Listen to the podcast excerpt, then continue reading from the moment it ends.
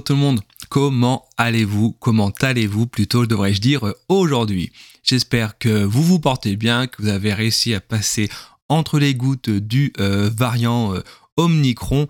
Et si néanmoins vous êtes euh, cas contact ou contagieux, malade actuellement, eh bien justement, ça tombe bien, je suis là pour vous apporter votre dose de savoir inutile. Si vous n'êtes pas encore abonné, n'hésitez pas à le faire dès à présent, peu importe la plateforme. Et également, si vous êtes sur Apple Podcast et depuis quelque temps sur Spotify, vous avez la possibilité d'émettre un petit avis positif, évidemment. Donc n'hésitez pas à le faire. Cela aidera au podcast de continuer à vivre. Thème du jour, les aéroports et plus spécialement le nom des pistes des aéroports. Comment sont-ils déterminés? Et la réponse, je vous la donne tout de suite.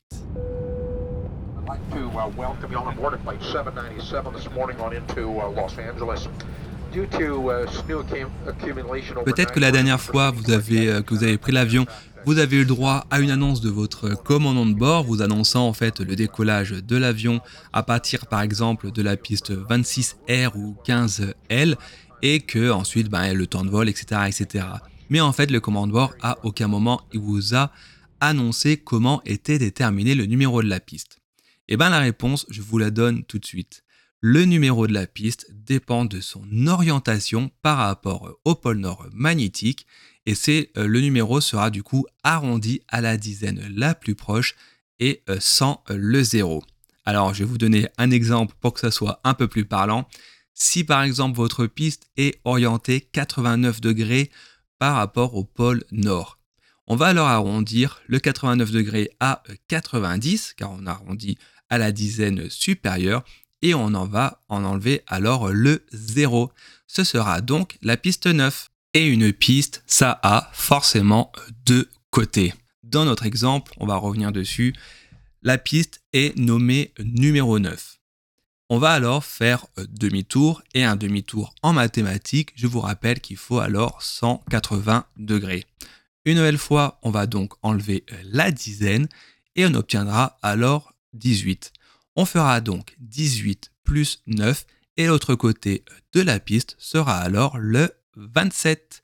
Ainsi, retenez bien également cette information, l'écart entre chaque numéro sur la même piste de décollage et d'atterrissage sera toujours de 18, qui correspond donc au 18 au 180 degrés pour faire un écart.